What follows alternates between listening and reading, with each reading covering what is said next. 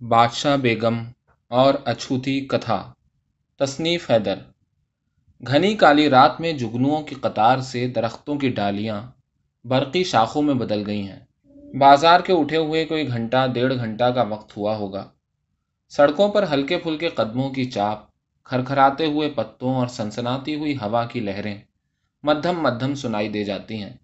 مگر ان چاپوں، پتوں اور سنسناہٹوں کو اتنی اجازت نہیں ہے کہ اپنے شور کا ہلکا سا چھینٹا ان محلوں کے پھاٹک پر بھی ڈال سکیں۔ ان چھوٹے چھوٹے محلوں میں سے کسی ایک میں اس وقت بادشاہ بیگم میوے استراحت ہیں۔ ان کی خوابگاہ میں چمیلی اور گلاب کے تازہ پھولوں کی مہک کتھک کر رہی ہے اور ان خوشبوؤں کے گھنگروؤں کی آواز سے پورا کمرہ گونج اٹھا ہے۔ غازی الدین حیدر اس کمرے میں نہیں ہیں۔ ان کی تلافی کے لیے ایک خواجہ سرا اس وقت بھی بیٹھا، بیگم کے ہاتھ پاؤں آہستگی سے دبا رہا ہے۔ اس طرح جیسے پتے قطروں پر یا قطرے پتوں پر قدم رکھتے ہیں۔ اس کی ہتیلیوں کا گداز بیگم کے بدن میں ترنگیں پیدا کر رہا ہے۔ بھلا کوئی سوچ بھی سکتا ہے کہ اس قدر مکمل منظر میں کہیں سے کوئی بدروح چیخ اٹھے گی اور سارا منظر یکلخت ایک ہولتی ہوئی کڑھائی کی طرح ابلنے لگے گا۔ بادشاہ بیگم کا معصوم دل بلیوں اچھلنے لگے گا۔ رات کی اس معصوم سیاہ اور خاموش جلد پر ایسی خراشیں ڈالنے کی ہمت کون کر سکتا ہے؟ منظر اب لباس تبدیل کرتا ہے اور اس تبدیلی لباس کے مرحلے میں ایک وقت ایسا بھی آتا ہے جب حقیقت ننگے بدن کا روپ دھارتی ہے۔ بہت ہی کم وقت کے لیے صحیح، لیکن آئینے پر بدن کے اجلے، سانولے یا سیاہ رنگ کا بھید کھل جاتا ہے۔ وہ وقت ایک دستک کے ساتھ آیا اور بیگم کے پاؤں دبانے والا وہ خواجہ سرا، جو ابھی تک سینے پر دونوں بازو لپیٹے ایک کونے میں دبک کر کھڑا ہو گیا تھا، دیدے پھاڑ کر دستک کو گھورنے لگا۔ بیگم نے اپنے اوسان نہیں گنوائے تھے۔ اس کے باوجود ان کے پاؤں مہندی کی دلدل میں پھنسے ہوئے نہیں تھے۔ انہوں نے پاس رکھی میز کے اوپر دھرے ہوئے چاندی کے تشت سے سروتا اٹھا کر اس خواجہ سرا کو دے مارا۔ وہ اشارہ سمجھ گیا اور اپنی تکلیف کو بھول بھال کر دستک سے دست و بازو ہونے کے لیے آگے بڑھا۔ دروازہ کھولتے ہی منظر بالکل بدل چکا تھا۔ ایک عورت، اس کے پیچھے دوسری دو عورتیں اور ان کے پیچھے دو تین اور عورتیں سرپٹ بھاگتی ہوئی بادشاہ بیگم کے پاس پہنچی اور سب کے لبوں پر بس ایک ہی بات تھی، جلدی چلیں بادشاہ بیگم۔ بادشاہ بیگم کے نام سے یہ بات ظاہر ہے کہ یہ عورت اپنے اندر ایک مخصوص مردانہ وجاہت اور جاہو حشم رکھتی ہے۔ ایک ایسی قوت جسے بادشاہیت کا ہنر بھی آتا ہے اور ایک ایسی شاطرانہ رمق جسے بادشاہ کے شانوں کو جھکانے اور انہیں اپنا فرما بردار بنانے کا فن بھی معلوم ہے۔ مگر آج کل بادشاہ ان سے ناراض ہیں۔ ہیں تو ہوا کریں۔ اب یہ ناراضگی ان کا کچھ بگاڑ نہیں سکتی۔ وہ بیک وقت بادشاہ بھی ہیں اور بیگم بھی۔ اپنی چھوٹی سی دنیا کی خالق، جس کی مخلوق میں خود غازی الدین حیدر کا بھی شمار ہوتا ہے۔ بادشاہ بیگم اپنے ریشمی لباس میں، آنکھوں میں شولے لہراتی ہوئی ان عورتوں کی رہنمائی میں چیخوں کی طرف لپکیں تو ایسا لگ رہا تھا جیسے آج کی رات کسی نے بڑی زبردست جرت کی ہے۔ سزا بھگتنے کی، خوف اوڑھنے کی۔ مگر جیسے جیسے بادشاہ بیگم اس راستے پر آگے بڑھتی گئیں، ان کی تپتی ہوئی آنکھوں پر ملائم جھلیاں پڑنے لگیں۔ بدن کے روئیں گہری نیند سے اٹھ کر ادب سے ہاتھ باندھتے ہوئے کھڑے ہونے لگے۔ غصے کی چالیں پٹنے لگیں۔ بھنچے ہوئے دانتوں کی سختی یوں ڈھیلی پڑنے لگی جیسے مجبوری میں مٹھیاں کھلتی ہیں۔ بالآخر انہوں نے ایک چھوٹے سے، لیکن نہایت خوبصورت کمرے کی طرف بڑھتے ہوئے سر پر دوپٹہ لے لیا۔ اور کھلے ہوئے بالوں کو اپنے دونوں ہاتھوں کی مدد سے اپنی پوشاک کے پچھلے حصے میں دھکیل دیا۔ دروازہ کھلا اور سامنے پچھاڑیں کھاتی، دہاڑیں لگاتی، دہائیاں دیتی ایک عورت انہیں نظر آئی۔ اس عورت کے ارد گرد بہت سی دوسری عورتیں بھی تھیں۔ ایک اس کا سینہ سہلاتی تھی تو دوسری اس کے سر کو بار بار اپنے سینے سے لگاتی تھی۔ کوئی اس کے آنسو پوچھتی تھی تو کوئی اسے فرش سے سر مارنے سے روکتی تھی۔ محل کے وہ دوغلے روزن، جنہیں دیواروں کے کان کہا جاتا ہے ان چیخوں اور دہاڑوں کو سڑک پر پھینک آ رہے تھے۔ اس منظر میں دلاسا دینے والیاں اور پچھاڑے کھانے والی عورت دونوں جیسے دودھ کی نہروں میں ڈوب کر آنے والی جنت کی ہورے معلوم ہوتی تھیں۔ رات کے وقت بھی ان کے ہونٹ لالے بدخشاں کے سے جوہر کی طرح چمک رہے تھے۔ ان کی زلفیں، کمر اور کچھ کی ٹخنوں تک جٹا داری دیوتاؤں کے غرور کو ماند کر رہی تھیں۔ سینے اول تو راز خفتہ کی طرح دبے اور کچلے ہوئے منو گہرے لباس کے نیچے دفن تھے۔ مگر ان کے آثار بھی جوبن کی اٹھتی ہوئی انگڑائیوں کا بال بیکا نہ کر سکے تھے۔ آنکھیں اس آخری اداسی کی رات کی طرح کاجلوں میں لپٹی ہوئی اور بوسوں میں نہائی ہوئی معلوم ہو رہی تھیں، جن میں سفید و سیاہ کے ساتھ گلابی ڈوروں کے سٹیک اور فنکارانہ استعمال کی دلیل ملتی تھی۔ بیگم کے ساتھ وارد ہونے والی دوسری عورتوں نے ایک اشارے پر اس عورت کو اپنے ہاتھوں میں جکڑا۔ بادشاہ بیگم گھٹنوں کے بل بیٹھ گئیں اور بڑے ادب سے اس عورت سے مخاطب ہوئیں۔ اچھوتی صاحبہ، آپ ایسی مقدس و عظیم ہستی، کسی بات سے ایسی رنجیدہ خاطر ہو کہ فرش و عرش کو اپنی گریا و زاری سے دہلا دے؟ ضرور کوئی ایسی ہی بات ہے جو آپ کے طب نازک پر گراں گزری ہے۔ آپ امام جعفر صادق علیہ السلام کی زوج ہیں۔ کیا وہ بھی میری کسی گستاخی پر مجھ سے نالا ہیں؟ اگر ایسی بات ہے تو یہ تمام تخت و تاج، زر و جواہر، ابھی کھڑے کھڑے غریبوں میں صدقہ خیرات کر دوں گی۔ اور جنگل و دشت کی راہ لوں گی کہ آپ کی اور اپنے امام کی ناراضگی کے بعد تو وہی میرا ٹھکانہ ہے۔ آنسو میرے لیے آب حیات ہیں اور ان کا ہر ایک قطرہ میری غیرت و پشیمانی کا دمکتا ہوا دانہ ہے۔ میں خود تو تاہین حیات، تادم مرگ، آپ کے اور امام کے غم میں برچھیوں سے اپنے بدن کو تار تار کر سکتی ہوں، مگر آپ کی یہ چاک گریبانی مجھ سے نہیں دیکھی جاتی۔ خدارہ ہوش میں آئیے اور اپنی اس کنیز، ناچیز کا قصور بتا دیجیے۔ تاکہ میں اور محل سرا کی یہ تمام لونڈیاں آپ کی جس ہلکی سی خدمت کو بجا لانے میں ناکام ہوئے ہوں، اس کے بدلے اپنے سروں پر گرز لگوا سکیں، اپنی کھال ادھڑوا سکیں، اپنے بال نوچ سکیں، اپنے چہرے کھروچ سکیں۔ پتہ نہیں بادشاہ بیگم کی وحشت بیانی تھی یا کوئی اور افسون کہ وہ عورت اچانک غش کھا کر ان کی باہوں میں جھول گئی۔ ہوش آنے پر اس نے جو قصہ بیان کیا، اس نے بیگم کے پیروں تلے سے زمین ہی کھسکا دی۔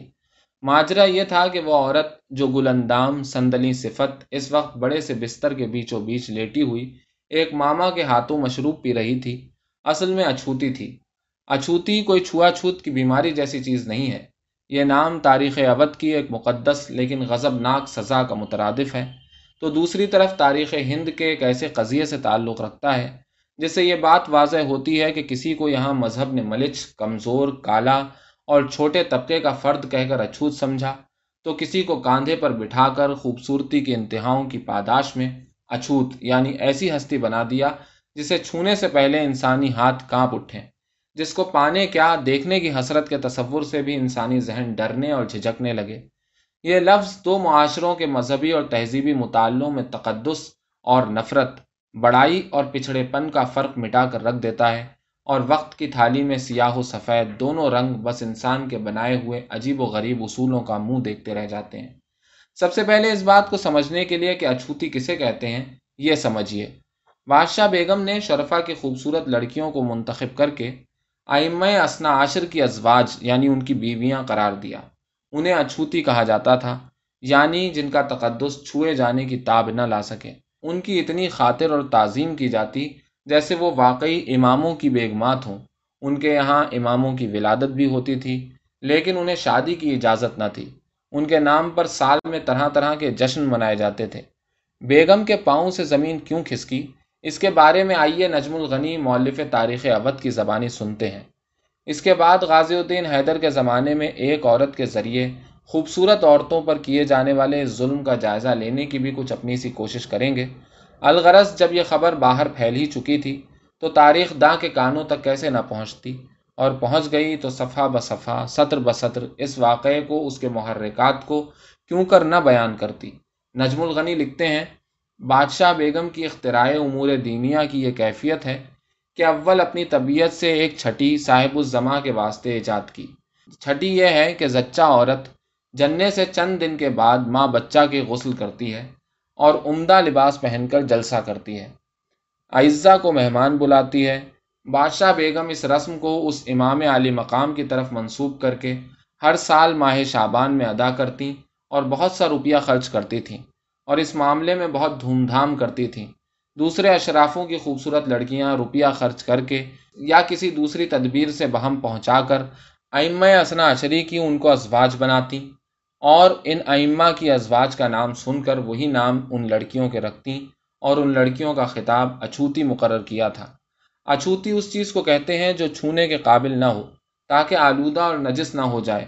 مگر حضرت فاطمہ زہرا کی پاسداری کی وجہ سے حضرت علی کے لیے کوئی عورت تجویز نہیں کرتی تھی۔